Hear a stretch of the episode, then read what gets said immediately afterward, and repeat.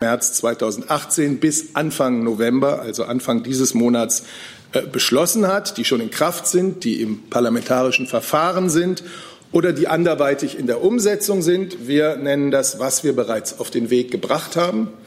Und das, der andere Teil sind die Maßnahmen, an deren Umsetzung die Bundesregierung arbeitet. Wir nennen das, was wir noch vorhaben. Ja, liebe Kolleginnen und Kollegen, herzlich willkommen zu dieser Regierungspressekonferenz an diesem Mittwoch. Wir sortieren uns hier oben noch ein bisschen.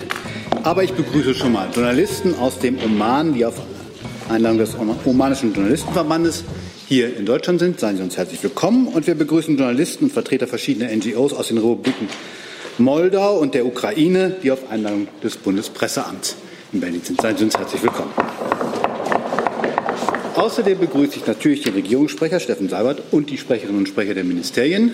Liebe Hörer, hier sind Thilo und Tyler. Jung und Naiv gibt es ja nur durch eure Unterstützung. Hier gibt es keine Werbung, höchstens für uns selbst. Aber wie ihr uns unterstützen könnt oder sogar Produzenten werdet, erfahrt ihr in der Podcast-Beschreibung. Zum Beispiel per PayPal oder Überweisung. Und jetzt geht's weiter. Der Herr Seibert hat uns das Kabinett mitgebracht äh, und dazu jede Menge Hinweise. Bitte schön, Herr Seibert. Ja, guten Tag, meine Damen und Herren. Stimmt, die Kabinettstagesordnung war heute reichhaltig.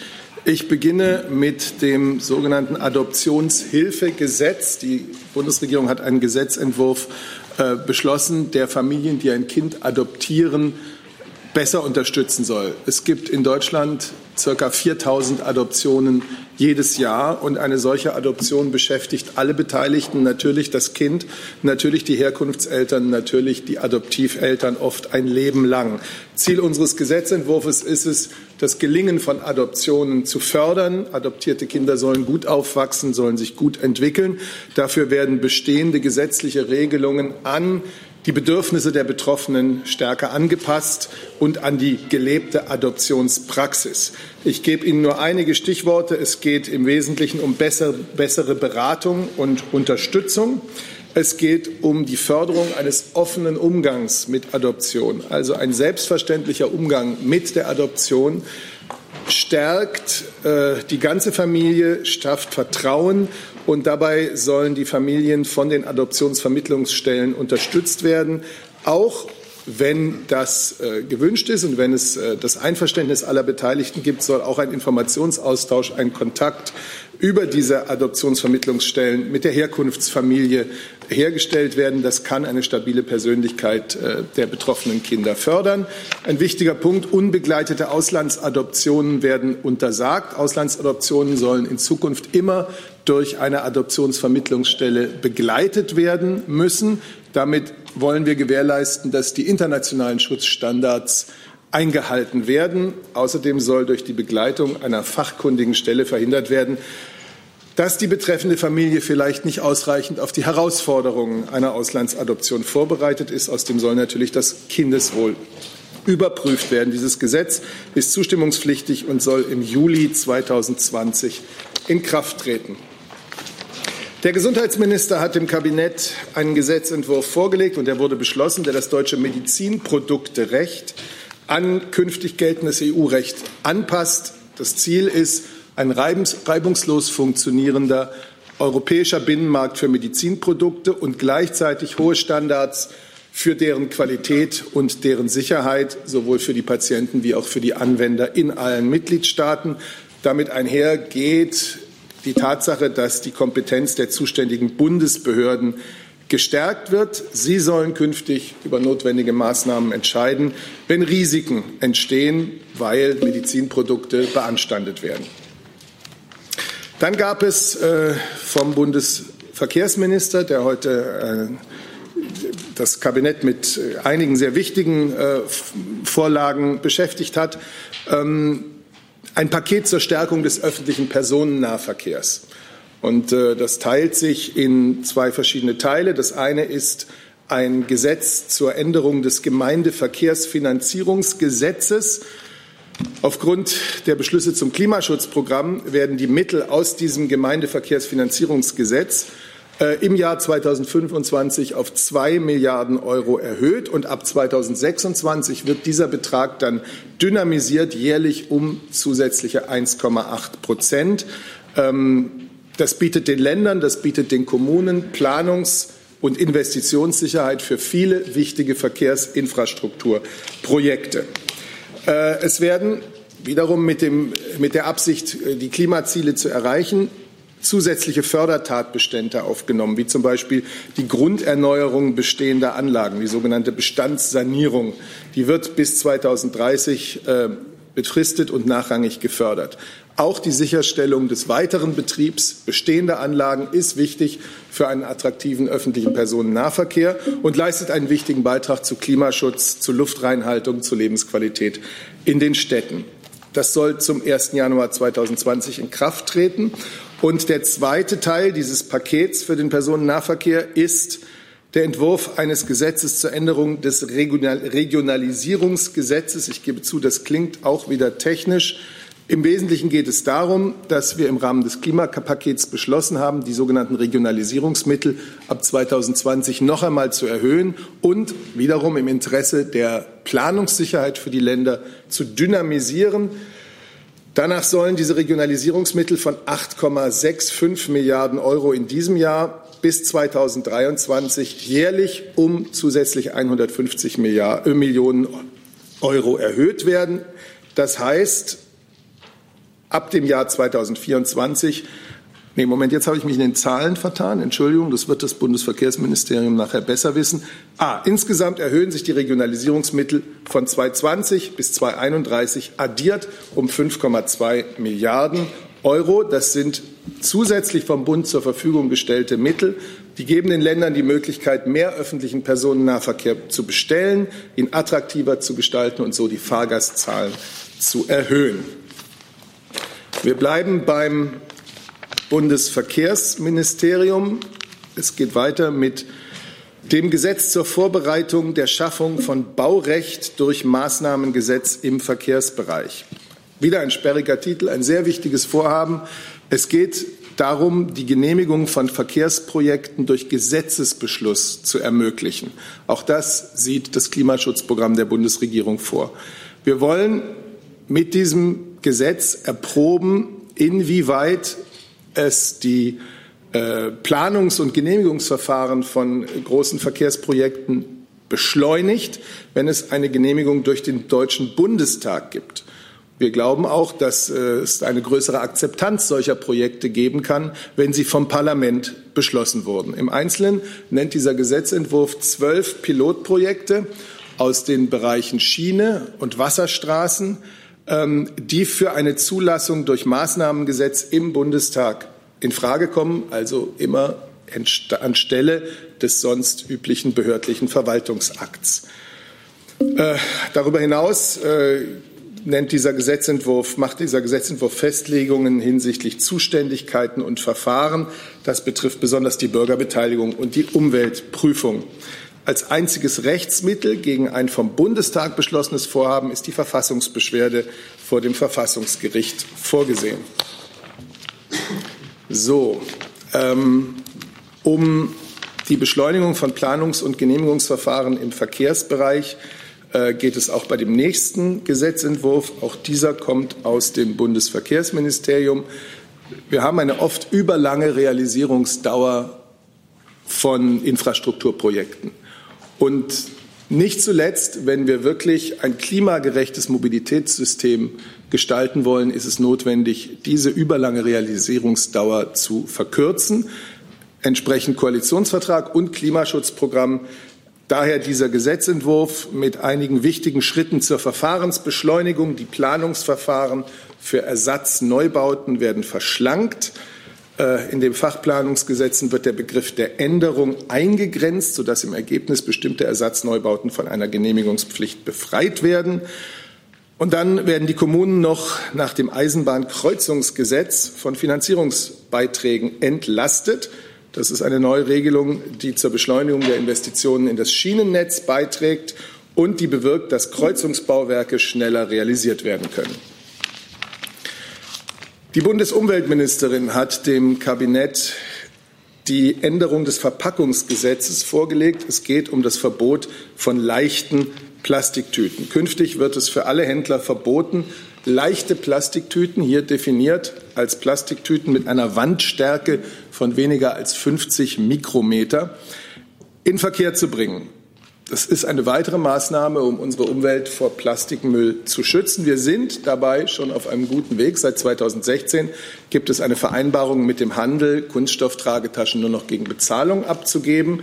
Und seitdem nutzen Verbraucher auch immer weniger Plastiktüten. Wir vermeiden also schon jetzt damit unnötigen Plastikmüll. Diese positive Entwicklung wollen wir verstärken und setzen nun auch bei denjenigen, bei denjenigen an, die nicht unter die bisherige Vereinbarung fallen. Es ist künftig mit dieser Gesetzesänderung allen Händlern verboten, leichte Plastiktüten auszugeben. Wir verfolgen das Ziel, insgesamt weniger Verpackungen zum Einsatz kommen zu lassen, Ressourcen effizient einzusetzen. Erneut eine Gesetzesvorlage vom Bundesverkehrsminister. Es geht um die Änderung straßenverkehrsrechtlicher Vorschriften. Das betrifft die Straßenverkehrsordnung, die Gebührenordnung für Maßnahmen im Straßenverkehr, den Bußgeldkatalog, die Fahrerlaubnisverordnung und die Ferienreiseverordnung. Es geht bei all diesen Punkten darum, moderne Mobilität zu fördern. Ganz besonders geht es darum, die Straßenverkehrsordnung fahrradgerechter zu gestalten und ein wichtiger anderer Punkt für Carsharing-Fahrzeuge Vorrechte beim Parken einzuführen.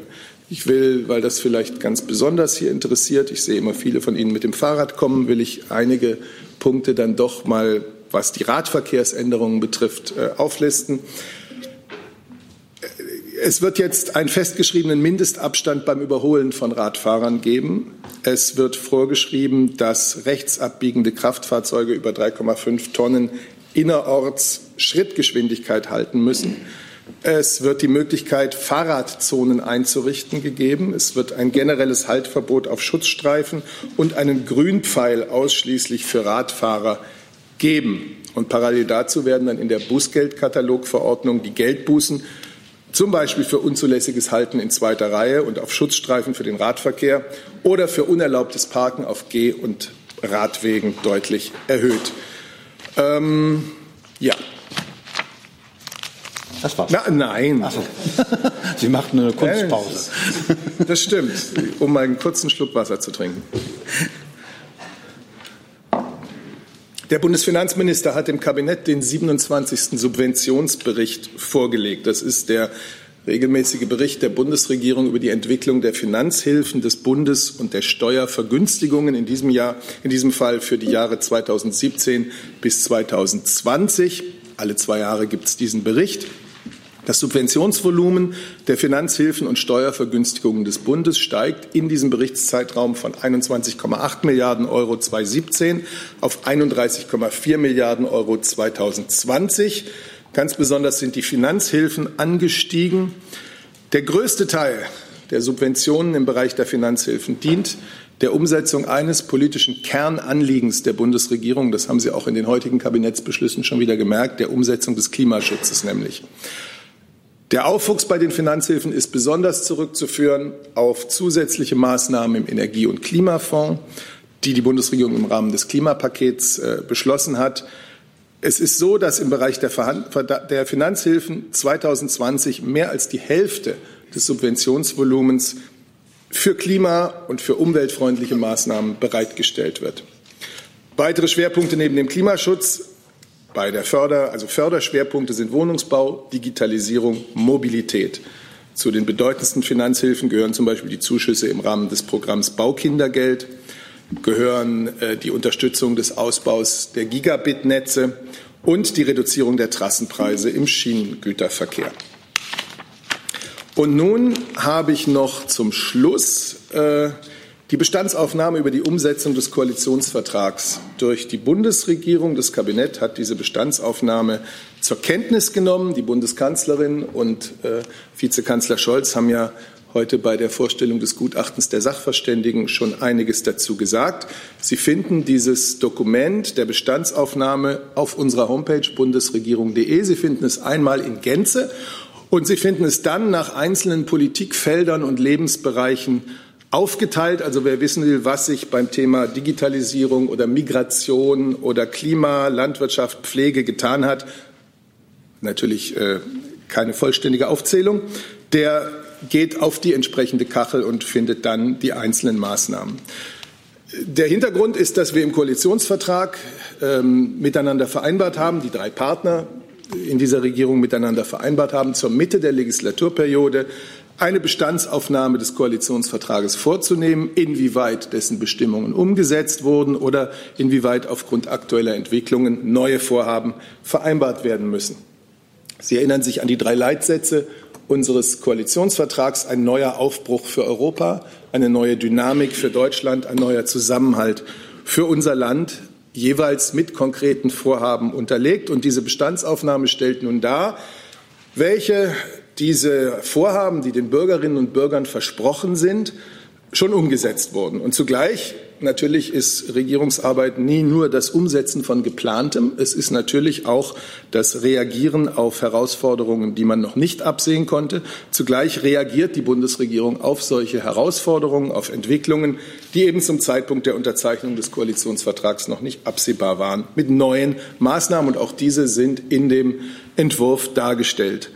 Diese Bestandsaufnahme spiegelt den Anspruch der Bundesregierung wider, für die großen Fragen unserer Zeit, die politisches Handeln erfordern, zukunftsträchtige, zukunftsfähige Lösungen zu entwickeln. Es gilt dabei, wirtschaftliche, soziale, ökologische Ziele miteinander in Einklang zu bringen und die dafür nötigen Kompromisse zu finden. Und der Blick richtet sich immer über die Dauer dieser Legislaturperiode hinaus auf die Zukunft unseres Landes, auf die Zukunft Europas, auf die Zukunft der Welt. Die Bestandsaufnahme orientiert sich an den 13 Kapiteln des, Ko des Koalitionsvertrages. Es gibt Quer Querschnittsthemen wie Digitalisierung, wie Klimawandel, die finden sich in verschiedenen Kapiteln. Sie finden diejenigen Maßnahmen, die die Bundesregierung, die das Bundeskabinett von März 2018 bis Anfang November, also Anfang dieses Monats, beschlossen hat, die schon in Kraft sind, die im parlamentarischen Verfahren sind oder die anderweitig in der Umsetzung sind. Wir nennen das, was wir bereits auf den Weg gebracht haben. Und das, der andere Teil sind die Maßnahmen, an deren Umsetzung die Bundesregierung arbeitet. Wir nennen das, was wir noch vorhaben. Ähm, ja, ich möchte jetzt nicht alles durchgehen. Ich glaube, dass sich das äh, in der gründlichen Lektüre erschließen wird, dass diese Bundesregierung sich den Aufgaben, die wir uns mit dem Koalitionsvertrag äh, gestellt haben, äh, stellt, dass wir für die Bürgerinnen und Bürger arbeiten, und zwar in aller Ernsthaftigkeit und mit Resultaten. Und wir haben auch noch zahlreiche Maßnahmen, Initiativen, Projekte für den Rest der Legislaturperiode. Und ich denke, das ist das, was man in Deutschland wie im Ausland in Zeiten großer Veränderung, auch großer internationaler Unsicherheiten von der Bundesregierung erwartet. Dann haben wir noch eine, Dankeschön, Herr Herbert. Dann haben wir noch eine Reiseankündigung des Auswärtigen Amtes vorweg. Ja, vielen Dank. Außenminister Maas reist am Freitag, den 8. November nach Kopenhagen. Hauptanlass der Reise ist die Eröffnung des deutsch-dänischen kulturellen Freundschaftsjahres. Mit dem Freundschaftsjahr wollen Deutschland und Dänemark auch an das 100-jährige Jubiläum der Volksabstimmungen erinnern, mit denen im Jahr 1920 über die deutsch-dänische Grenze entschieden wurde. Äh, der Außenminister wird in Anwesenheit der dänischen Königin gemeinsam mit dem dänischen Kulturminister um 11 Uhr im Nationalmuseum die kulturhistorische Ausstellung Tyskland, das ist dänisch für Deutschland, eröffnen. Im Anschluss wird er mit seinem dänischen Amtskollegen Jeppe Kofod im dänischen Außenministerium über aktuelle bilaterale und internationale Themen sprechen. Und im Anschluss gibt es im Rahmen einer gemeinsamen Pressebegegnung mit dem dänischen Außenminister das Deutsch, die äh, offizielle Eröffnung der Deutsch-Dänisch, des deutsch-dänischen kulturellen Freundschaftsjahres. Vielen Dank. Vielen Dank. Vielleicht gibt es gleich Fragen zu dem deutsch-dänischen nicht. Dann haben wir das nämlich abgehakt. Dann lassen Sie uns mal von hinten anfangen, weil ich glaube, dass das meiste Interesse die Halbzeitbilanz, meine Worte, äh, betrifft. Fragen zur Halbzeitbilanz hatte ich da auf jeden Fall. So. Ähm, an Herrn Seibert, wurde das denn das Ganze irgendwie feierlich zur Kenntnis genommen? Knallten da die Korken oder war das ein ganz nüchterner Akt? Haben Sie das einfach abgehakt? Äh, diese Bestandsaufnahme über die Umsetzung des Koalitionsvertrags war Gegenstand im äh, im Kabinett und wurde von allen zur Kenntnis genommen. Also es gab keinen feierlichen Rahmen. Nein, wir sind ja eine arbeitende Bundesregierung. Herr Jung dazu. Da sind Sie. Könnten Sie zunächst mal aufklären, wer das Dokument geschrieben hat? Also es gibt ja wahrscheinlich eine Vorlage, die, die dem Kabinett dann vorgelegt wird und dann wird zugestimmt. Wer ist der Autor? Haben Sie das geschrieben, Herr Sabat? Also äh, natürlich gibt es diesen ganzen Bericht, den Sie auch äh, oder diese ganze Bestandsaufnahme, die Sie bei uns auch im Netz einsehen können, lag dem Kabinett vor und wurde vom Kabinett zur Kenntnis genommen. Die Bestandsaufnahme hat die Bundesregierung geschrieben und die Bundesregierung ist ein Kollegialorgan, das sich aus den verschiedenen Ressorts zusammensetzt. Die Federführung ähm, für die Fassung, die jetzt dem Kabinett vorgelegen hat, lag äh, beim Bundeskanzleramt. Der Entwurf ist in quasi gemeinsamer Federführung entstanden von Bundeskanzleramt, Bundesministerium der Finanzen und Bundesministerium des Inneren. Zusatz? Ich habe noch eine Frage zu einem Satz, der ein bisschen grotesk ist. Äh, Zeile 82. Wir sorgen dafür, dass Deutschland seine internationalen Verpflichtungen beim Klimaschutz durch Verringerung der CO2-Treibhausgasemissionen bis 2030 und 2050 einhalten wird. Haben Sie da jetzt irgendwas beschlossen, wovon wir noch nichts wissen, Herr Seibert? Weil das, Kli das Klimapaket, was Sie beschlossen haben, ist nach Ansicht sämtlicher Experten nicht das, was Sie hier versprechen. Ich weiß nicht, wie Sie äh, zu diesem Adjektiv kommen. Äh, wir haben das Klimaschutzprogramm in all seinen und den Klimaschutzplan in all seinen Facetten beschlossen. Wir machen uns an die Umsetzung. Sie haben das verfolgt, dass äh, viele Mittwoche der letzten Wochen äh, im Kabinett geprägt waren von weiteren Einzelbeschlüssen, die genau diesem Ziel dienen, nämlich Deutschland äh, auf den Weg zu bringen, dass es verlässlich seine Klimaschutzziele 2030, seine CO2 Reduktionsziele 2030 einhält und dass es sich dann auf den Weg machen kann zur Treibhausgasneutralität 2050. Das ist auch in dieser Bestandsaufnahme zu finden. Herr Wiegold dazu? Äh, Herr Seibert, wenn Sie sagen, die Bestandsaufnahme hat die Bundesregierung geschrieben, äh, ich vermute, das heißt praktisch, dass die einzelnen Ressorts die Teile zu ihren Bereichen geliefert haben und damit auch geschrieben haben? Ich habe Ihnen ja gesagt, bei wem die Federführung lag. Und natürlich ist eine solche Bestandsaufnahme von äh, vielen, vielen Seiten, die alle Bereiche äh, der gemeinsamen Arbeit abdeckt, eine kollegiale Leistung. Ja, mich interessiert es vor dem Hintergrund, an wen sind denn Fragen zu Details dieser Halbzeitbilanz zu richten? An die jeweiligen Ressorts oder an die Bundesregierung insgesamt? Es kommt sehr auf Ihre Fragen an. Ich meine, Fachfragen, die einzelne Politikfelder betreffen, richten Sie ja auch üblicherweise an die Fachressorts, oder?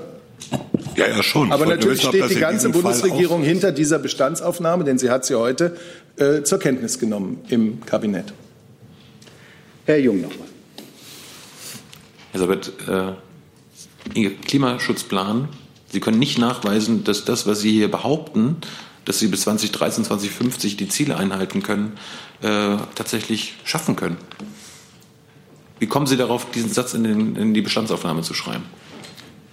Reden wir jetzt über den Klimaschutzplan? Reden wir über die Bestandsaufnahme? Ich bin zu allem. Die Bestandsaufnahme, bereit. Sie sagen, dass Sie die äh, CO2-Ziele ein, äh, einhalten können bis 2030. Ihr Klimaschutzplan kann das nicht.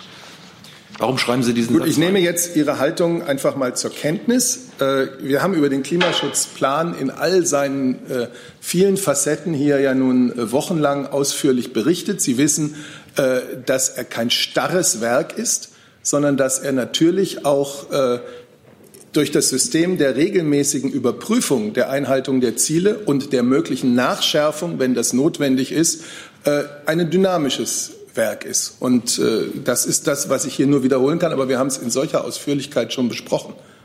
Denn Sie haben es ja gerade selbst gesagt, dann, dann müssen Sie doch eigentlich sagen, wir versuchen dafür zu sorgen, wenn Sie ein dynamisches Werk dort. Unsere Absicht ist, dafür zu sorgen. Herr Jessen? Ähm, es verschränkt sich ja dann schon mit einzelnen Maßnahmen des Klimaschutzplans. Äh, ich möchte da gerne das Wirtschaftsministerium äh, einbeziehen. Trifft es zu, dass bei Ihnen ein Gutachten vorliegt, äh, das zu dem Ergebnis kommt, dass die im Klimaschutzplan vereinbarte generelle Abstandsregelung von 1000 Metern bei Windenergieanlagen dazu führen wird, dass die zur Verfügung stehende Fläche um 40 bis zu 40 Prozent gesenkt wird und dass aus diesem Grund sozusagen eine Energielücke im Bereich Windenergie sich auftut, was dann den eben hier nochmal vorgetragenen Zielen widersprechen würde. Ähm, dieses Gutachten, jedenfalls diese Aussagen sind mir jetzt nicht bekannt. Ähm, grundsätzlich kennen Sie ja den, den Beschluss äh, der Klima, äh, des Klimaschutzpakets. Äh, Sie wissen, dass diese Abstandsregel einerseits auch äh, für die Länder noch weitere Flexibilität zulässt und andererseits äh, das Ziel ist natürlich auch den Ausbau der erneuerbaren Energien auch ähm, möglichst äh, mit den Bürgern ähm, in Einklang zu bringen, die natürlich auch ihre Interessen haben. Das steht hinter der Regelung. Dazu gibt es verschiedene Berechnungen, die ich auch schon auf verschiedener Seite gelesen habe. Dieses konkrete Gutachten ist hier, hier bekannt. Ähm, es wird zitiert äh, vom ZDF. Äh, die Kollegen berichten, dass dieses ein Gutachten im Auftrag des Bundeswirtschaftsministeriums sei, das ihnen vorliegt. Vielleicht könnten Sie das nochmal hausintern recherchieren, äh, äh, was daran ist. Und dann die Frage, ich weiß nicht, ob die an Sie oder dann an Herrn Seibert geht, ähm, falls tatsächlich es sich erweist, dass durch diese Abstandsregelung äh, ein, eine massive Reduzierung der für Windenergieanlagen zur Verfügung stehenden Fläche verbunden wäre, äh, besteht da noch eine Möglichkeit, sozusagen dieses, äh, diese, diese verbindliche Vorgabe 1000 Meter Abstand äh, noch einmal zu verringern, zu überdenken? Ähm, also wie gesagt, zu dem Gutachten müsste ich konkret nochmal äh, nachfragen bei den Kolleginnen und Kollegen. Bei mir im Haus äh, generell würde ich jetzt auch vorsichtig sein, zu schnell Schlüsse zu ziehen, was äh, eine Flächenberechnung bedeutet tatsächlich für den weiteren Ausbau der Windenergie. Ähm, das wird sich im Einzelnen zeigen. Klar ist, dass wir ja verschiedene Maßnahmen auch vorgelegt haben, wie wir den Windenergieausbau beschleunigen. Es gab ja neulich auch den sogenannten Windgipfel Herr Minister Altmaier auch mit den, mit den Ländern zusammengekommen ist und wo es um, insbesondere auch um die Frage ging, äh, Genehmigungsverfahren beschleunigen ähm, und äh, schneller zum Ausbau zu kommen. Das Problem heutzutage sind oft nicht die fehlenden Flächen, sondern tatsächlich, dass die Genehmigungsverfahren schneller werden müssen. Und äh, da ist der Minister dran, da ist das BMWI dran. Und wie gesagt, einzelne Schlüsse aus Gutachten, was das jetzt tatsächlich für den weiteren Ausbaufahrt und Ausbaukorridor bedeutet, kann ich jetzt hier nicht, äh, kann ich jetzt hier nicht, ähm, kann ich jetzt hier nicht auslegen. Wie gesagt, das hängt von vielen, vielen Komponenten ab und der der Windbau, äh, der Windenergieausbau derzeit, äh, der etwas äh, schwächelt, wenn ich das so sagen soll, ähm, das liegt an und insbesondere an Themen, die nicht mit der Fläche zu tun haben. Liebe Kollegen, ich will dazu, wenn ich, wenn ich kurz, also Sie, Herr Seller, bitte sagen, sagen Sie, sagen Sie ruhig. Ich sage gleich was, ich sage gleich was zur grundsätzlichen Debatte, weil sonst. Ach so, okay, gut. Also ich wollte nur zu diesem Thema sagen, für die Bundesregierung ist ganz klar, und Sie finden das auch im Übrigen in unserer Bestandsaufnahme, die Energiewende ist eine unverzichtbare Voraussetzung, um unsere Klimaschutzziele zu erreichen. Und für ein Gelingen dieser Energiewende müssen eben besonders die erneuerbaren Energien gestärkt werden, müssen Stromleitungen ausgebaut werden, ähm, muss die Energieeffizienz gesteigert werden und das alles natürlich mit der Akzeptanz der Menschen. Das ist ein genauso wichtiger Punkt. Dafür haben wir die Grundlagen geschaffen. Wir setzen den Ausbau erneuerbarer Energien fort. Er liegt derzeit, das waren die Zahlen aus dem dritten Quartal dieses Jahres, ähm, ist der Anteil äh, bei der Stromproduktion von erneuerbaren Energien äh, knapp unter zwischen 42 und 45, jedenfalls schon ein ganz erheblicher Prozentanteil. Äh, wir heben dieses Ziel für 2030 auf 65 Prozent an. Es gibt das novellierte Netzausbaubeschleunigungsgesetz, das eben die Genehmigungsverfahren vereinfachen und beschleunigen soll. Und wir stehen als Bundesregierung zu diesem Ziel und werden darauf hinarbeiten mit der Bevölkerung. Ich will nur sozusagen zur Strukturierung der Debatte.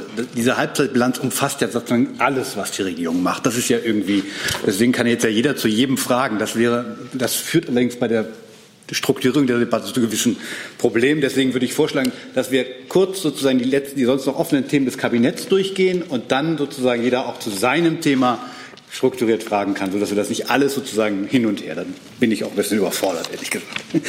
Gibt es Fragen zum Subventionsbericht? Gibt es nicht. Gibt es Fragen das, das, das, zum Stra zur Änderung der Straßenverkehrsordnung und Ähnlichem? Herr Jessen. Ja, eine Frage an das äh, Bundesverkehrsministerium. Da Herr Seibert ja sozusagen besonders den Schutz äh, der Radfahrer und Schutzstreifen angesprochen hat. Weil ich Sie immer mit dem Fahrrad kommen sehe, was ich gut finde. Ja, das ist doch, das ist doch nachahmenswert. Oder? Absolut. Schön. Ähm, Herr Strater, es gab ähm, im Landkreis Grafschaft-Bentheim einen Modellversuch des Bundesverkehrsministeriums. Da wurde nach holländischem ähm, Vorbild zwischen zwei Städten so ein Schutzstreifen äh, eingerichtet, rot markiert auf der rechten Fahrbahnseite. Der, das wurde dann nach einiger Zeit abgebrochen, weil das Verkehrsministerium der Meinung war, das biete Radfahrern keinen weiteren Schutz. Jetzt könnte man sagen, gut, wenn es dann so ist, dann funktioniert das in Holland offenbar anders als bei uns. Aber das Ergebnis war dann, dass mit einem Aufwand von zusätzlichen 200.000 Euro dieser rot markierte Streifen abgefräst und diese Seite der Straße dann neu asphaltiert wurde. Gegen den Vorschlag des Landkreises, man könne es dann doch einfach so lassen. Ähm, können Sie das bestätigen? Und wenn ja, warum ist das so? Und äh, werden Sie weitere Versuche, äh, Schutzstreifen für Radfahrer einzuführen, äh, an anderer Stelle unternehmen? Ja, also sehen Sie es mir nach. Ich kenne dieses äh, konkrete Projekt jetzt nicht. Wir machen ganz viele Modellprojekte in ganz vielen Regionen Deutschlands und das hat sicher irgendeinen Grund, dass dann äh, Dinge nach einer Evaluierung auch nicht fortgeführt werden, die ich jetzt im Einzelnen aber nicht kenne. Insofern wäre es jetzt nicht äh, besonders zielführend, wenn ich mich jetzt ins Blaue hinein dazu äußere. Das muss ich mir da mal genau angucken, was da die Gründe vor Ort sind. Äh, das, ob das jetzt eine grundsätzliche Aussagekraft hat, wage ich jetzt mal zu bezweifeln, sondern es ist dann immer mit Gegebenheiten vor Ort zu erklären. Also wenn es nicht den notwendigen Zweck äh, dieses Modellversuchs erfüllt, das wird Gründe haben, das wird sicher evaluiert worden sein, äh, dann wird es in dem Fall nicht fortgeführt und der ursprüngliche Zustand wiederhergestellt. Aber wie gesagt, das ist jetzt alles ins Blaue hinein geredet und das müsste man sich dann im Einzelnen ja, Vielleicht könnten Sie nachreichen. Es war zwischen Halle und Getelow. Ja. Gibt es weitere Fragen zur Änderung der Straßenverkehrsordnung und diesem Teil? Sehe ich erstmal nicht. Dann kommen wir zum Verpackungsrecht. Da hat der Herr Jung zu den Plastiktüten eine ja. Frage. Da würde mich interessieren, warum von dem Verbot äh, dann auch Obst- und Gemüsetüten ausgeschlossen sind. Haben Sie da einen guten Grund für? Und ähm, warum gibt es jetzt ein Verbot und warum hat man bis dato, oder warum hat die Freiwilligkeit nicht ausgereicht? Weil die Freiwilligkeit, man setzt ja allgemein bei der Bundesregierung, nicht nur im Umweltministerium, oft auf Freiwilligkeit der, der Unternehmen und der Wirtschaft. Äh, ist das jetzt ein genereller Wechsel, dass man nicht mehr auf Freiwilligkeit setzt, Herr Seibert? Ich glaube, dass das Umweltministerium Ihnen sehr gut die Frage mit den Apfelverpackungen erklären kann. Ich könnte es auch, aber die können es besser. Ja, aber die andere Frage können Sie, glaube ich, auch beantworten. Die Freiwilligkeit hat äh, ganz erhebliche Fortschritte gebracht und diesen positiven Trend, diese positive Entwicklung verstärkt die Bundesregierung jetzt mit diesem Gesetz. Jetzt das Bundesumweltministerium. Auch in diesem konkreten Fall hat zunächst die Freiwilligkeit und äh, die Vereinbarung mit dem Handel dazu geführt, dass 80 Prozent der Tüten eingespart werden konnten. Und jetzt fahren wir mit unserem generellen Verbot der Plastiktüten eben diese 20 noch auf Null. Ähm, das ist eine Maßnahme, die in einem großen Paket gesehen werden muss. ab 2021 fallen weitere Plastikprodukte weg, wie das ganze Einweggeschirr, Einwegbesteck. Das ist eine EU-Verordnung, die dann umgesetzt wird. Warum wir nicht gleich auch die sogenannten Hemdchenbeutel, die im ähm, Supermarkt genutzt werden, äh, um Obst einzupacken, verbieten, kann ich Ihnen erklären. Das äh, wäre geradezu kontraproduktiv. Aus Umweltschutzgründen haben wir das nicht gemacht. Denn wenn diese Beutel nicht weiter angeboten werden würden, dann äh, würden im Vorfeld wiederum die einzelnen Obstprodukte, die Äpfel, die Birnen, alle wieder einzeln verpackt und eingeschweißt werden. Und da wollen wir ja gerade von weg, dass dieser Verpackungsmüll, dass jedes Obst- und Gemüseprodukt nochmal einzeln verschweißt wird. Ähm, äh, das wollen wir reduzieren und das würde dadurch aber wieder erhöht werden. Es ist keine Dauermaßnahme. Wir wollen, dass die Hämmchenbeutel auch verschwinden. Es gibt aber hier noch keine geeigneten Ersatze, die wir dafür äh, sehen würden. Die Papiertüten sind es auch nicht. Einwegpapiertüten sind in der ökologischen Bilanz äh, genauso schädlich. Ähm, deswegen äh, ist hier ein Mehrwegplastik oder Kunststoff, das ist das allerbeste Kunststoff und Polyesterbasis ähm, gefertigte Tragetaschen, die mehrfach verwendet werden, immer der bessere, die bessere Alternative. Äh, viele äh, Handelsketten versuchen Alternativen, das sehen Sie vielleicht selbst, wenn Sie in Ihre Märkte gehen. Ähm, das sind alles Ersatzstoffe, die angeboten werden, Ersatzbeutel aus verschiedenen Stoffen. Aber solange es noch kein äh, keinen Beutel gibt, der wirklich in der ökologischen Bilanz besser ist, müssen wir leider noch mit diesen sogenannten Hemdchenbeuteln leben. Zusatzerhebung? Danke, das ist nachvollziehbar, aber ähm, kann man nicht auch diesen Verpackungsmüll, also wenn dieses Obst quasi vorher äh, eingepackt werden würde, verbieten? Ja, Sie kennen vielleicht unsere Kampagne. Äh, Sie wissen auch, dass wir mit dem Handelsunternehmen gerade vor wenigen Wochen wieder einen runden Tisch gehabt haben. Auch hier setzen wir, wie bei den Tüten, zunächst auf freiwillige Maßnahmen des Handels. Bei den Tüten haben wir eben gesehen, war das sehr erfolgreich. Wir haben 80 Prozent eingespart.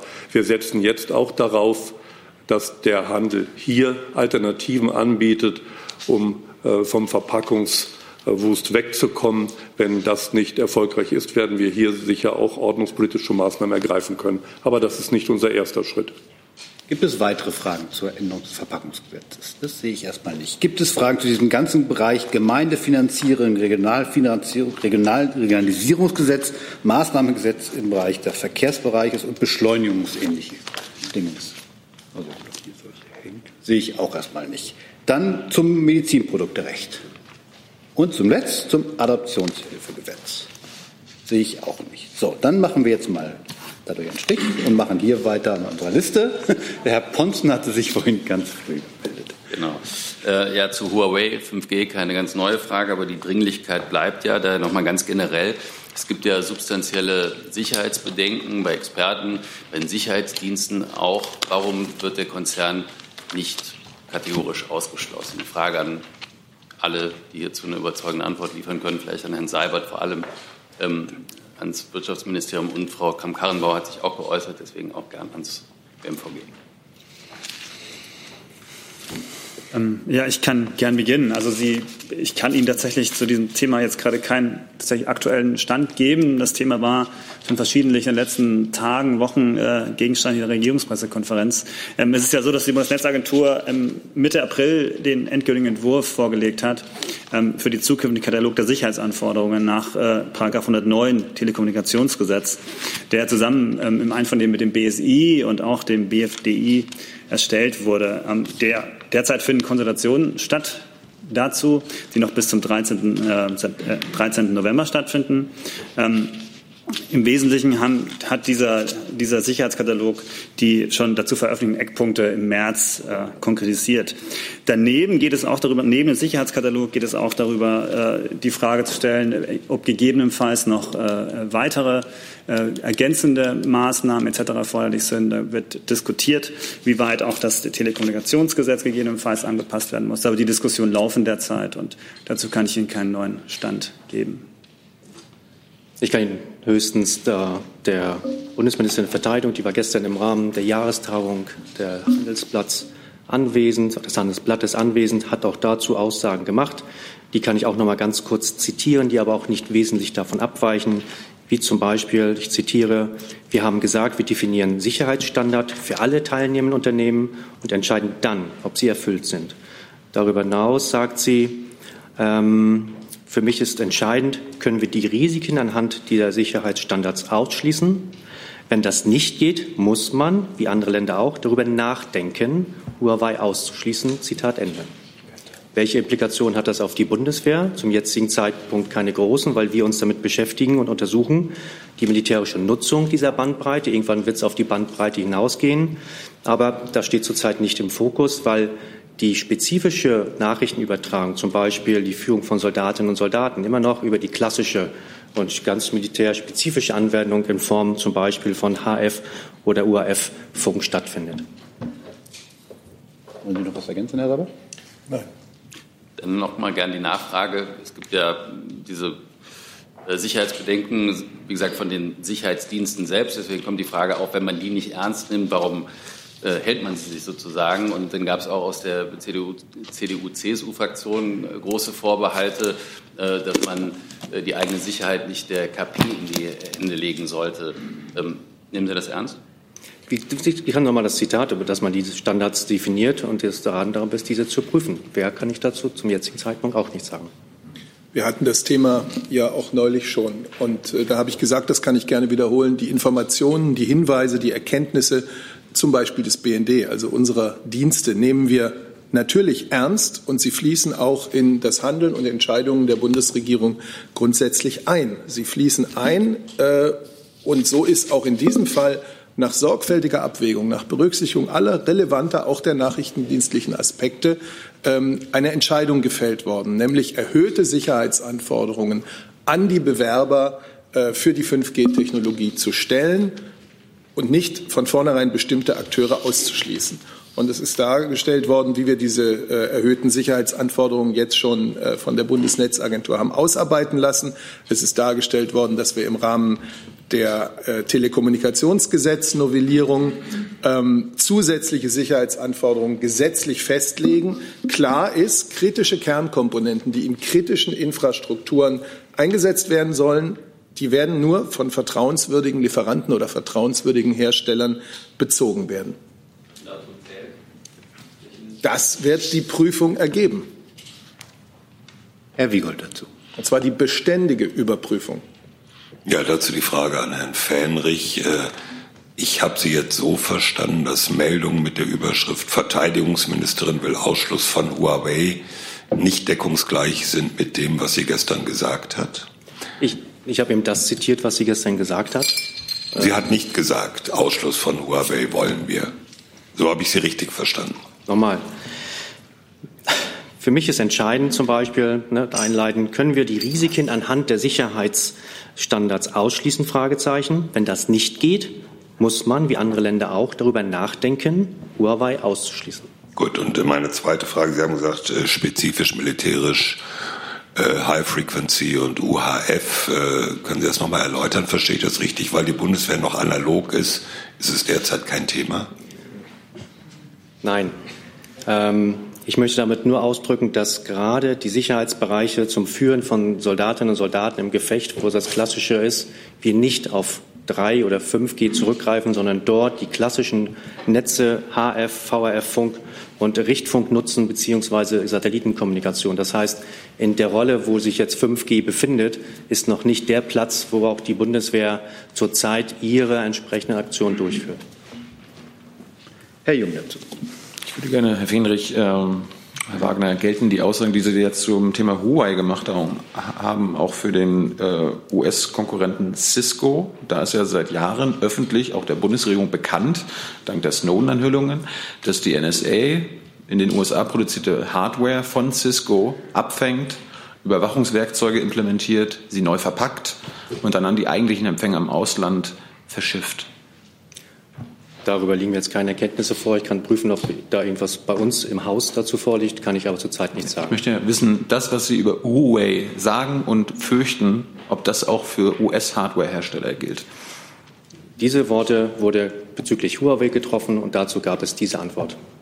Warum nicht äh, in puncto Cisco? Kann ich das nochmal? Aber sicher doch. Vielleicht kann ich das nochmal ergänzen. Also ähm, die, ich hatte Ihnen ja schon über den Sicherheitskatalog erzählt, äh, den die Bundesnetzagentur erstellt hat, der derzeit äh, in der Konsultation sich befindet. Und dort ist ganz klar geregelt, dass Sicherheitsanforderungen für alle Netzbetreiber und Diensterbringer gelten. Ähm, das heißt, das wird dort nicht speziell Unternehmen aufgeführt und äh, deshalb gilt das äh, sozusagen für alle. Und äh, wir haben hier ja auch nie einzelne Anbieter genannt aus Bundeswirtschaftsministerium, weil für uns ganz klar ist, dass wenn wir hohe Sicherheitsstandards haben, dass die am Schluss alle Dienste, Anbieter und äh, Komponentenlieferer erbringen müssen, denn nur dann können wir sicherstellen, dass wir ein hohes, eine ganz hohe, ähm, hohes Niveau an Sicherheit in unseren 5G-Netzen haben. Gibt es denn irgendeinen Weg, einen technischen Weg, Überprüfungsmöglichkeit, wie ausgeschlossen werden kann, dass wir zum Beispiel Produkte implementiert bekommen, die von der NSA vorher neu verpackt wurden und mit Überwachungsinstrumenten äh, verlegt wurden? Ähm, ich kann nur noch mal darauf verweisen, dass äh, wir erstens über konkrete Sachverhalte nicht sprechen können und schon gar nicht über hypothetische, aber ganz grundsätzlich der Sicherheitskatalog so erstellt wird, dass, äh, die, dass ein sehr hohes Sicherheitsniveau erreicht wird. Gibt es weitere Fragen zum Thema Huawei? Das sehe ich nicht. Dann ist Frau Buschow mit einer neuen Frage. Da. Wo sind Sie denn? Da, da sind Sie. Ja, danke. Das geht noch mal zurück zum Kabinett, Herr Alter. Es gibt einen Zeitungsbericht, wonach heute im Kabinett auch gesprochen werden sollte über die Deutschpflicht für religiöse Beschäftigte aus dem Ausland, also quasi das, was sich hinter der Deutschpflicht für Imame in Deutschland verbirgt. Können Sie da mal den aktuellen Stand geben? Wurde da heute was beschlossen und wenn ja, genau was? Ja, das kann ich gern tun. Äh, das Kabinett hat heute äh, beschlossen, dass es künftig eine Pflicht zum Nachweis äh, von Deutschkenntnissen für ausländische Geistliche in Deutschland geben wird. Ähm, das ist eine Forderung, die sich aus dem Koalitionsvertrag ergibt. Darin heißt es, wir erwarten, dass Imame aus dem Ausland Deutsch sprechen. Das ist heute im Kabinett beschlossen worden und wird entsprechend umgesetzt. Der Kabinettbeschluss sieht vor, dass in Zukunft hinreichende Deutschkenntnisse nachgewiesen werden müssen, um einen Aufenthaltstitel äh, zur Ausübung der religiösen Beschäftigung erhalten zu können. Während einer Übergangszeit genügt zunächst der Nachweis von einfachen Deutschkenntnissen. Wir sind der Überzeugung, dass äh, die Kenntnis der deutschen Sprache ein wesentlicher eine wesentliche Voraussetzung für erfolgreich gelingende Integration ist. Und insbesondere Geistliche bilden ja auch für viele andere Zuwanderer in Deutschland oft einen Orientierungs- und Bezugspunkt. Und deswegen ist diese Regelung ähm, auch aus dem Koalitionsvertrag heraus umgesetzt worden. Äh, Nachfrage, wenn ich darf. In dem Bericht war die Rede davon, dass man die Aufenthalts- und Beschäftigungsverordnung ändert. Muss, über, muss darüber noch der Bundestag beraten oder ist das dann damit heute tatsächlich beschlossen? Es gibt nach meiner Kenntnis einen Kabinettsbeschluss dazu und die gesetzlichen äh, Maßnahmen dazu würden sich jetzt anschließen. Das heißt, es kommt auch noch ins Parlament? Es müsste nach meinem Kenntnisstand jetzt noch ins Parlament kommen, aber ich weiß nicht, ob der Kollege aus BMAS da noch was zu sagen könnte. Beschäftigungsverordnung. Ja dann scheint es der richtige Stand zu sein. Und die letzte Frage, einfach um sicher zu sein, es geht um alle Religionen. Das heißt auch, dass die katholische Kirche mit Leuten aus dem Ausland oder christlicher Auslandsgemeinden, für die gelten die gleichen Regeln. Die müssen das künftig auch nachweisen. So verstehe ich den äh, Kabinettbeschluss, dass er sich nicht auf einzelne Religionen bezieht, sondern allgemein gilt. Gibt es weitere Fragen zu dem Komplex? Das sehe ich nicht. Dann habe ich hier Herrn Warwick auf dem Marweg RT. Am Dienstag stand im Rahmen der laufenden UN-Vollversammlung eine Resolution mit dem Titel Maßnahmen zur Verhinderung eines Wettrüstens im Weltraum zur Abstimmung. Die wurde auch mit übergroßer Mehrheit, über 124 Länder stimmten dafür angenommen. Allerdings habe ich jetzt mit Überraschung festgestellt, dass Deutschland dagegen gestimmt hat. Da würde mich interessieren, aus welchen Beweggründen heraus hat die Bundesregierung auch gegen die große Mehrheit der Staatengemeinschaft gegen Bemühungen zum Ver zur Verhinderung von Wettrüsten im Weltall gestimmt? Ja, vielen Dank für die Frage. Ähm, es gab dazu auch eine ähm, Stimmerklärung der EU, die sich in dem Fall nämlich ähm, geschlossen gegen diesen Resolutionsentwurf verhalten hat. Äh, grundsätzlich ist es so, dass die Bundesregierung sehr bemüht ist, äh, gemeinsam mit unseren Partnern für das Ziel zu arbeiten, äh, ein Wettrüsten im Weltraum zu verhindern. Ähm, das tun wir im Rahmen der UN ähm, und das tun wir auch beispielsweise äh, im Rahmen der Konferenz, die äh, wir hier vor einiger Zeit in Berlin äh, ausgerichtet haben ähm, zu Zukunftsfragen der Rüstungskontrolle. Was den konkreten Resolutionsentwurf angeht, den Sie ansprechen, den haben wir aus einem sehr einfachen Grund abgelehnt, weil darin eine aus unserer Sicht völlig sachfremde und nicht sachgerechte Anmerkung über einen der Experten in diesem Expertenpanel enthalten war. Äh, ein Seitenhieb, ein persönlicher Angriff, der aus unserer Sicht nicht gerechtfertigt war und in dieser Resolution nichts zu suchen hatte. Gibt es weitere Fragen zu diesem? Herr Warwick, eine Nachfrage? Ja, ähm, das, aber das heißt, Sie haben, um es nochmal verständlich zu machen, dagegen gestimmt wegen diesem Seitenhieb gegen einen Experten und aber auch keine alternative Resolution zur Verhinderung von Wettrüsten im Weltall vorgelegt. Ja, so funktioniert es in den Vereinten Nationen ja nicht, ähm, sondern es gibt eben einzelne ähm, Resolutionspakete, äh, über die zur Abstimmung gestellt werden, äh, zu denen man sich dann äh, verhält. In dem Fall hatten diejenigen, die diese Resolution eingebracht wurden, äh, diese Formulierung äh, da hineingeschrieben, die wir abgelehnt haben, wie gesagt, gemeinsam äh, auch geschlossen im Rahmen der EU. Ähm, wir sind an ganz vielen Stellen im UN-System ähm, aktiv bemüht, das Thema ähm, Wettrüsten im Weltraum verhindern, äh, voranzubringen. Wir verfolgen da, das darf ich auch ganz offen sagen, einen etwas anderen Ansatz als den, äh, den der von, von Russland mit diesem Resolutionsentwurf verfolgt wird. Ähm, wir finden, es ist zu einge, einbesch, äh, eingeschränkt, es ist zu begrenzt, ähm, sich auf einzelne ähm, sozusagen technische ähm, Varianten von Militarisierung des Weltalls äh, zu konzentrieren. Aus unserer Sicht braucht es einen verhaltensbasierten Ansatz, der ganz grundsätzlich die Militarisierung des Weltraums ähm, äh, ja, sich dagegen wendet. Herr Jungt. Können Sie ganz kurz konkret sagen, welcher Experte, welcher Seitenhieb? Da würde ich Sie gerne auf die äh, Stimmerklärung der EU verweisen, die dazu abgegeben wurde. Aber wenn Sie das hier in den Raum stellen, können Sie es doch konkretisieren. Ja, ich kann das genauso konkret machen, wie es gestern in der Stimmerklärung gemacht wurde. Ähm, und das können Sie sehr einfach nachlesen. Herr Warwick, eine Nachfrage. Die übergroße Mehrheit der Staatengemeinschaft hat ja dafür gestimmt. Wie ordnet denn das Auswärtige Amt ein, dass außer, soweit ich das im Überblick habe, USA, Israel und der EU kein anderer Staat sich gegen diese Bemühungen ausgesprochen hat? Also ich glaube, da haben Sie den Kreis nicht ganz richtig wiedergegeben. Ich glaube, es müssen noch einige andere gewesen sein, die dagegen gestimmt haben. Ähm, ich will auch überhaupt nicht das Stimmverhalten von anderen hier kommentieren. Das ist auch nicht meine Aufgabe. Ich habe das Stimmverhalten der Bundesregierung hier erklärt. Bis weitere Fragen zu dieser UN-Resolution? Das sehe ich nicht. Dann habe ich hier Herrn Backert stehen. Ja, eine Frage an Herrn Seibert zum Thema äh, Bankenunion, Einlagensicherung. Der Finanzminister hat da ja einen Vorstoß ähm, über eine britische Zeitung äh, gemacht und ähm, sich eben auch im Rahmen einer Fondslösung ähm, dafür geöffnet. Mich wollte fragen, ist dieser Vorstoß abgesprochen oder anders gefragt, vielleicht besser gefragt, ähm, hat er die Unterstützung der Kanzlerin? In seinem Gastbeitrag für die Financial Times hat der Finanzminister einen Diskussionsbeitrag gemacht. Und über diesen Diskussionsbeitrag ist natürlich innerhalb der Bundesregierung noch zu beraten. Gibt es weitere Fragen zu dieser Frage? Dahin. Äh, eine weitere. So.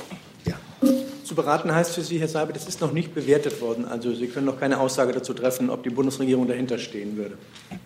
Das heißt, dass er, und so sagt er es ja selber auch, einen Diskussionsbeitrag gemacht hat und der fließt nun in äh, die internationale, aber vor allem auch in die Diskussion innerhalb der Bundesregierung ein.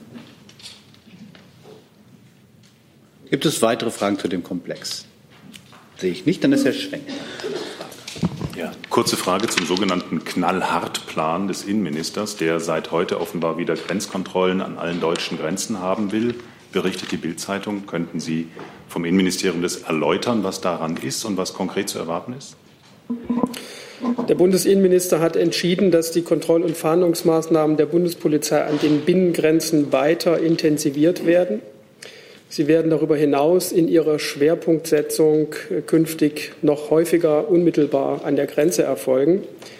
In diesem Zuge hat der Bundesinnenminister auch entschieden, dass Personen, bei denen im Rahmen der fahndungsmäßigen Überprüfung festgestellt wird, dass eine Einreisesperre nach Deutschland besteht, künftig an der Grenze zurückgewiesen werden. Die Kontroll- und Fahndungsmaßnahmen erfolgen wie bisher auf der Grundlage des nationalen Rechts. Es handelt sich dabei nicht um Grenzkontrollen im förmlichen Sinne. Zur Umsetzung dieser Maßnahmen wird die Bundespolizei noch heute einen entsprechenden Erlass äh, erhalten und diesen zügig umsetzen. Darüber hinaus fordert der Bundesinnenminister oder setzt sich dafür ein, dass es rechtliche Anpassungen gibt, äh, dergestalt, dass Personen, die, gegen die eine Wiedereinreisesperre nach Deutschland besteht und die bereits eingereist sind, künftig während der Dauer ihres Verfahrens in Haft genommen werden können. Dazu ist die Schaffung eines neuen Haftgrundes erforderlich. Bundesinnenminister Seehofer reagiert damit unmittelbar auf aktuelle Fallkonstellationen, die diesen Handlungsbedarf verdeutlicht haben. Gibt es weitere Fragen dazu? Fangen wir hier vor. Ähm, wann ist dieser Erlass ergangen und äh, bedeutet das, dass Personal anderswo abgezogen wird? Wo im Zweifelsfall oder wird einfach nur bestehendes Personal, das zum Beispiel jetzt an der deutsch-österreichischen Grenze eingesetzt wird, anders verteilt? Die Entscheidung bezieht sich nicht auf die Maßnahmen an der deutsch-österreichischen Grenze. Dort finden formelle, im formellen Sinne Grenzkontrollen statt, sondern sie bezieht sich auf das, was unter diesem Arbeitsbegriff Schleierfahndung an allen anderen deutschen Binnengrenzen häufig genannt wird. Ähm, ob und inwieweit äh, dadurch Personal aus anderen Bereichen abgezogen und verlegt werden muss, ist eine Entscheidung, die die Bundespolizei im Rahmen ihrer operativen Planung eigenständig trifft und eigenständig treffen wird. Ähm, der Erlass an die Bundespolizei ist derzeit in Vorbereitung und wird noch heute an die Bundespolizei versendet. Herr Zusatz? Nochmal zur Präzisierung des Datums. Ist diese Entscheidung jetzt in Reaktion auf den Fall Miri gefallen? Herr Seehofer hat ja in der Vergangenheit schon mal darüber gesprochen, dass er das vorhatte. Also ist richtig, wie Sie sagen. Der Bundesinnenminister hat bereits vor einigen Wochen eine Verstärkung der äh, Schleierfahndung angeordnet, die äh, auch bereits umgesetzt wurde. Ähm, aufgrund von unterschiedlichen aktuellen Fallkonstellationen, mit denen wir uns konfrontiert sehen, hat der Bundesinnenminister weitere Anpassungen äh, angeordnet, angewiesen. Und das äh, sind diejenigen, die ich eben genannt habe. Herr Kegel dazu. Eine Nachfrage noch äh, dazu. Ähm, ist damit äh, mit dem äh, Begriff Schleierfahndung also keine unmittelbare Grenzkontrolle gemeint? Also ist nicht ein Notifizierungsverfahren bei der EU notwendig dafür?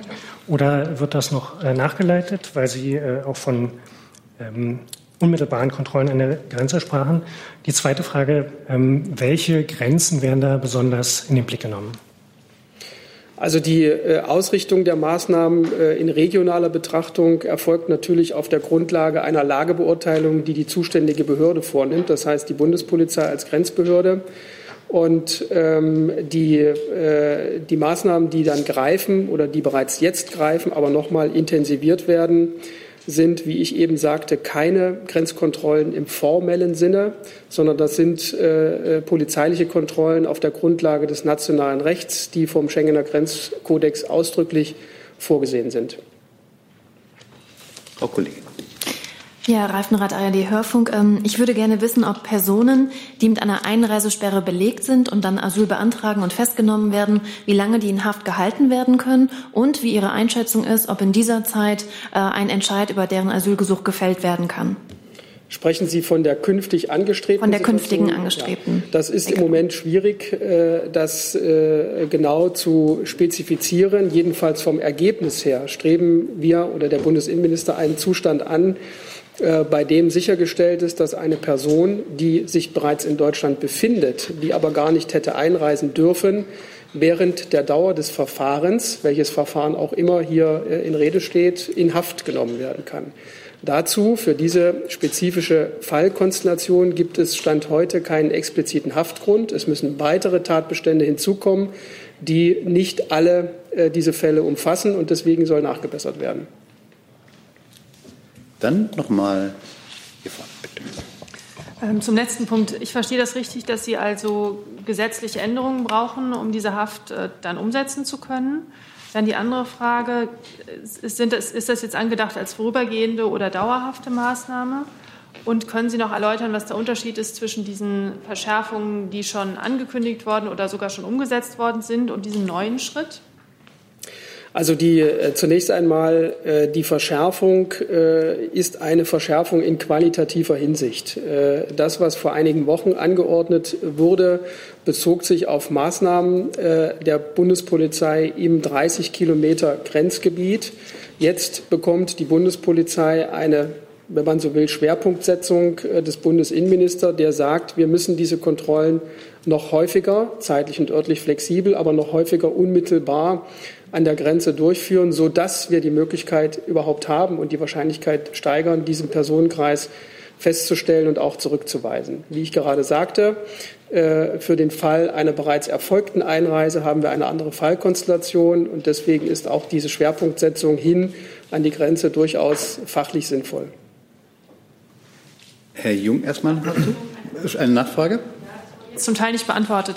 Also offen ist noch, ist das dauerhaft oder vorübergehend und sind gesetzliche Änderungen nötig, ähm, um, um dann Personen in Haft nehmen zu können?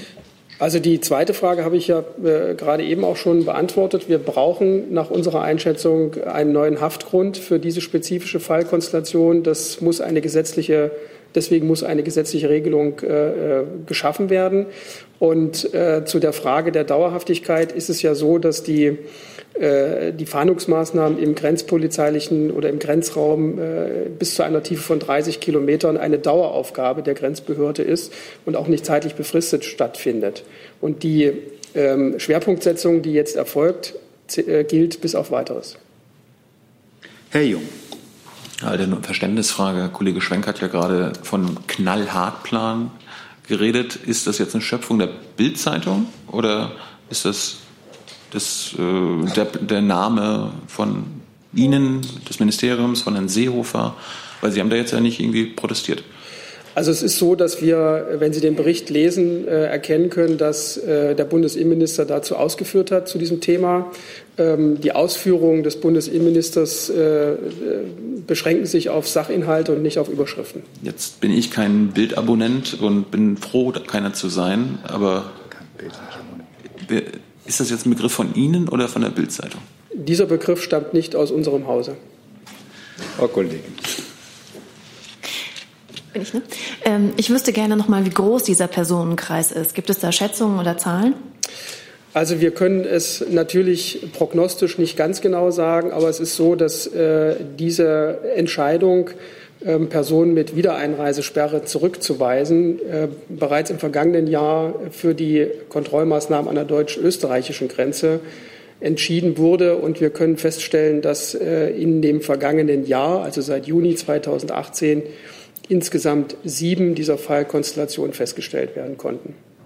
Also, ich sage es noch mal deutlich, ähm, wir reden von, äh, von Fallkonstellationen, wenn ich, wenn ich die Zahl sieben nenne, bei denen ähm, die Wiedereinreisesperre dazu führt, dass eine Zurückweisung erfolgt, obwohl andernfalls eine Einreise erfolgt wäre, beispielsweise zur Durchführung des Asylverfahrens.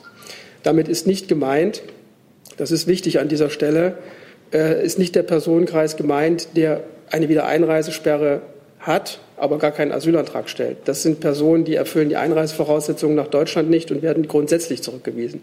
Diese Zahl ist natürlich höher, aber ich kann sie jetzt im Moment nicht nennen. Frau Buschow. Äh, hat sich zum Teil erledigt, aber vielleicht trotzdem noch mal die Frage, gibt es da auch Absprachen mit dem Justizministerium, also abstimmen über diese neuen Haftgründe, die man einführen will und gibt es da eine Haltung im Justizministerium zu? Also die Abstimmung muss natürlich erfolgen. Ähm, das ist jetzt ein Bedarf, der aus der Befassung mit aktuellen Fallkonstellationen aus Sicht des Bundesinnenministers ähm, äh, definiert wurde. Und äh, dann ist es so üblich, dass man sich in der, innerhalb der Bundesregierung auch abstimmt, ob und inwieweit man das umsetzen kann. Und das äh, wird jetzt auch erfolgen. Vielleicht kurz ergänzen, genau zu diesem gesamten Themenkomplex sind unsere Häuser ja auch in regelmäßigem Austausch. Und äh, wenn uns ein konkreter Vorschlag zu diesem ähm, Thema hier vorliegt, werden wir den wie üblich mitprüfen. Gibt es weitere Fragen zu dem Komplex? Das sehe ich nicht. Dann ist Herr Jordans mit einem neuen Thema dran. Danke. Herr Burger, ähm, kurz vor dem Besuch des US-Außenministers ähm, sorgt der Namensartikel von Minister Maas ähm, vom Wochenende in Washington für etwas Verstimmung, weil darin die Rolle der USA bei der deutschen Wiedervereinigung eher beiläufig unter Freunde und Bündnispartner äh, im Westen summiert wird und Reagan oder Bush im Gegensatz zu Gorbatschow äh, gar keine Erwähnung finden. Spielt das die Wertung der ähm, derzeitigen Bundesregierung zur damaligen Rolle der USA wider? Und ähm, weil wir gerade bei dem Besuch sind, würde ich gerne fragen, können Sie bestätigen, dass die Bundesregierung sich um das Open Skies Abkommen sorgt und das morgen zur, zur Sprache bringen wird? Also, wir haben hier am Montag ja auch angekündigt, äh, der amerikanische Außenminister kommt heute für einige Tage zu Besuch. Ähm, darüber ist auch Außenminister Maas ähm, seit langer Zeit auch in direktem Gespräch mit äh, Außenminister Pompeo gewesen. Ähm, und insofern äh, gehe ich davon aus, dass auch der amerikanischen Seite ja, sehr bewusst ist, wie sehr auch der Außenminister äh, die Rolle der USA, äh, ihren Beitrag äh, im Prozess der deutschen Einigung würdigt. Denn genau deswegen war es uns auch ein großes Anliegen. Und deswegen sind wir sehr froh, dass ähm, Außenminister Pompeo zur Feier ähm, des Mauerfalls in Deutschland ist. Ähm, der Namensartikel, den Sie ansprechen, der hatte ja nun einen ganz bestimmten Gegenstand, nämlich ähm, der Hinweis auf die, äh, äh, ja, Fried, die Freiheitsbewegung in Osteuropa im Jahr 1989, im Herbst 1989. Ähm, das war der, der Schwerpunkt äh, des Namensartikels des Außenministers, der am vergangenen Wochenende in 26 europäischen Tageszeitungen gelaufen ist. Und ausgehend von der Erinnerung an diese gemeinsame europäische Geschichte der Freiheitsbewegung, äh, der Appell, ein einiges Europa gemeinsam äh, voranzutreiben. Ich will auch noch mal daran erinnern, der Außenminister hat beispielsweise im letzten Jahr, ich glaube, Herr Warwick äh, hatte mich damals äh, sogar dafür kritisiert, ähm, im, äh, bei der Feier zur, ähm, zum, äh, zur Eröffnung des, des Deutschlandjahrs in den USA eine Rede gehalten, äh, wo er sehr ausführlich äh, die Rolle der USA ähm, betont hat und den großen Beitrag, den die USA zu, zur deutschen Einigung geleistet haben. Ähm, ich will nur einen Satz zitieren.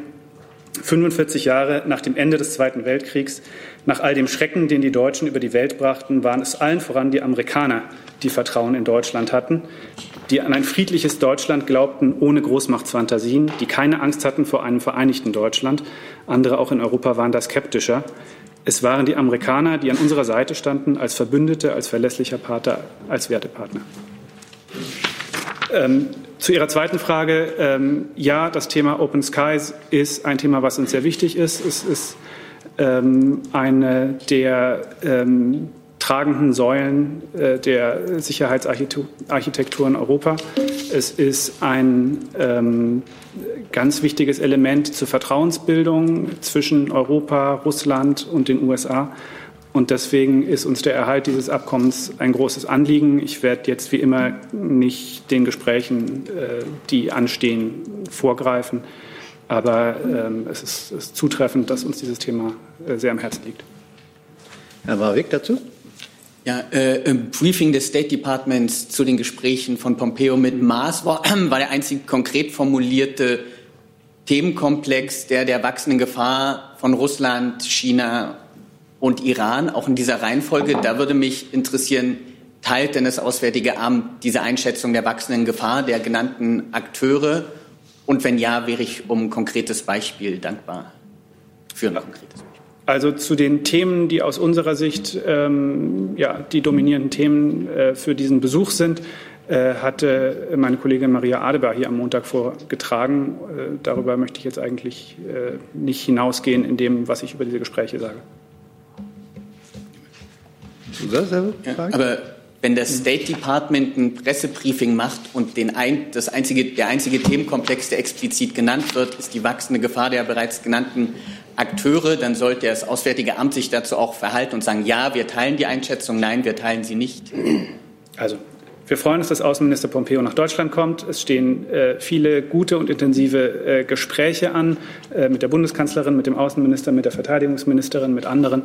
Ähm, was ich zum Inhalt dieser Gespräche, was wir dazu zu sagen haben, äh, haben wir gesagt. Wenn die amerikanische Seite dazu ebenfalls kommuniziert, äh, ist das auch gut und richtig. Und äh, wenn Sie zu dem, was die amerikanische Seite hat, Nachfragen haben, dann sollten Sie die am besten der amerikanischen Seite stellen. Herr Jung dazu? Da hat der Pompeo auch äh, US-Truppen besucht hier in Deutschland. Äh, das Thema US-Drohnenangriffe via Deutschland ist ja auch für die Bundesregierung immer wieder ein Thema. War das jetzt ein Thema?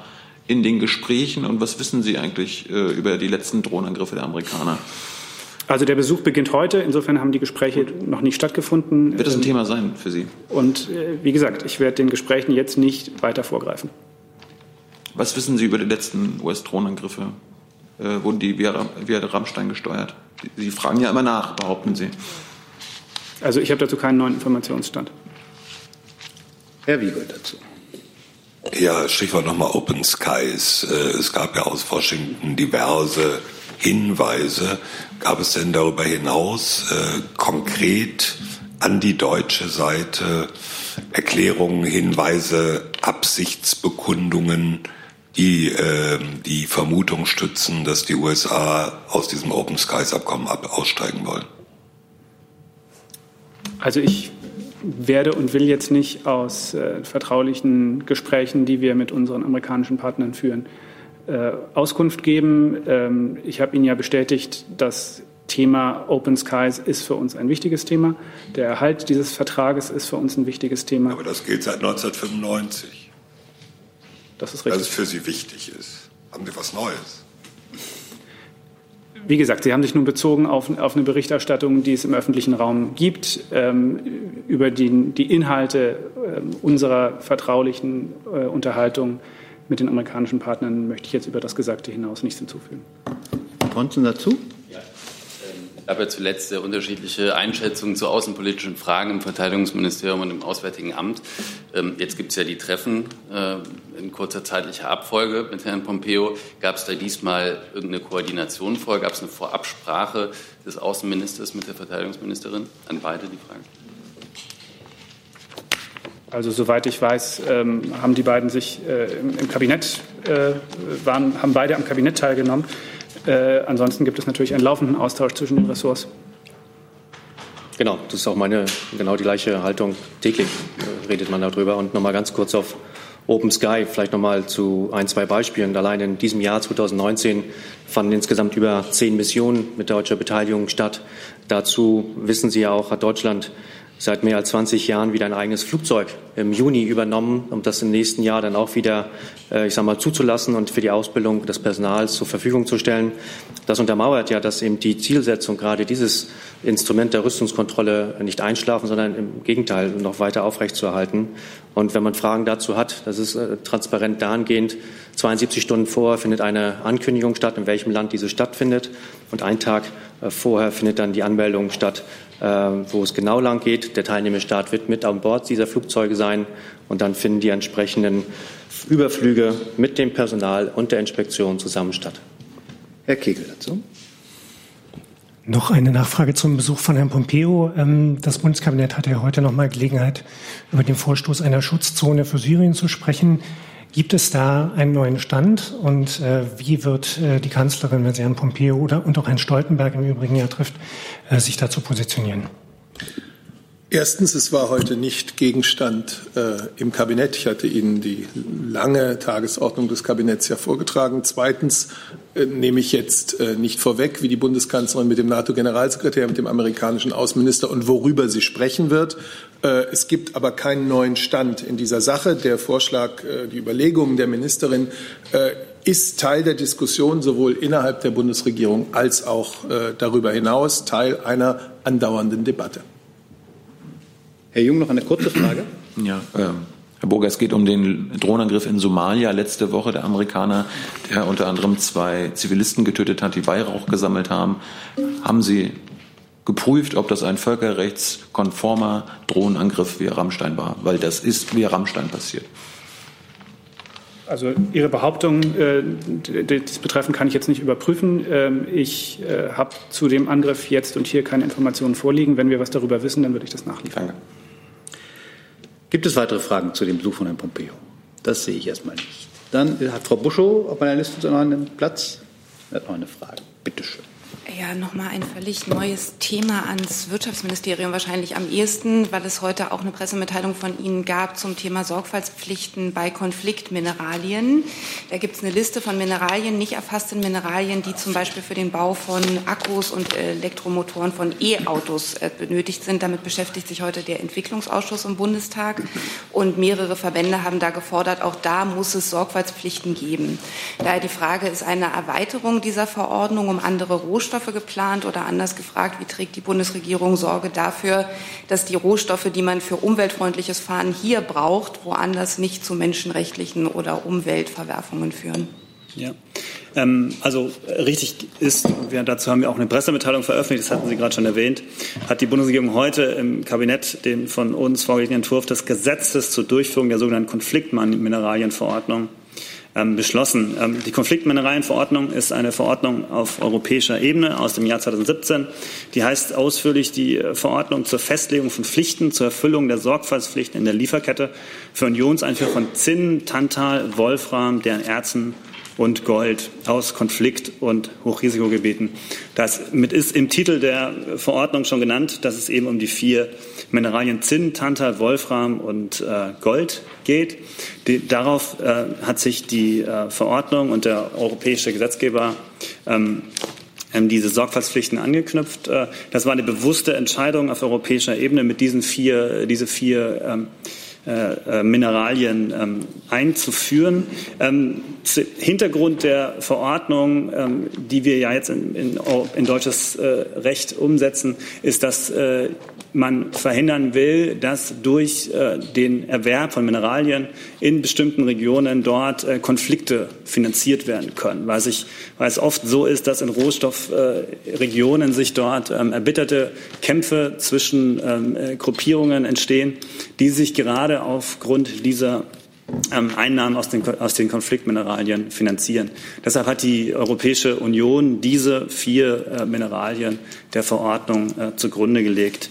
Ähm, die weitere Frage ist, äh, was ist mit anderen Rohstoffen, die insbesondere, Sie hatten erwähnt, für die Elektromobilität eine Rolle spielen. Übrigens spielen auch teilweise die von den dort von der Verordnung jetzt verfassten äh, Mineralien auch eine Rolle, zum Beispiel Tantal für die E-Mobilität. Und im Übrigen gilt natürlich, dass die dass die Lieferketten ja auch sonst äh, über, den, ähm, über den Prozess der, des nationalen Aktionsplans Wirtschaft und Menschenrechte Sorgfaltspflichten gelten für die, für die, für die Unternehmen und äh, der dort ähm, die eben nicht gerade diese Beschränkung nur auf äh, die Konfliktmineralien bestehen. Und wie gesagt, die ausgewählten Konfliktmineralien wurden deshalb von der Europäischen Union so ausgewählt, weil das eben die in den klassischen Konfliktgebieten vorkommende Mineralien sind. Gibt es weitere Fragen zu den Konfliktmineralien? Lernt ihr immer was dazu. Hey Leute, Jung und Naiv gibt es ja nur durch eure Unterstützung. Ihr könnt uns per PayPal unterstützen oder per Banküberweisung, wie ihr wollt. Ab 20 Euro werdet ihr Produzenten im Abspann einer jeden Folge und einer jeden Regierungspressekonferenz. Danke vorab. Gibt es nicht. Angesichts der fortgeschrittenen Zeit hat Herr Jessen jetzt die letzte Frage. Also da sind Sie, Entschuldigung. Dankeschön. Das ist eine Frage ans Landwirtschaftsministerium. Ja, Ernährung in diesem Fall.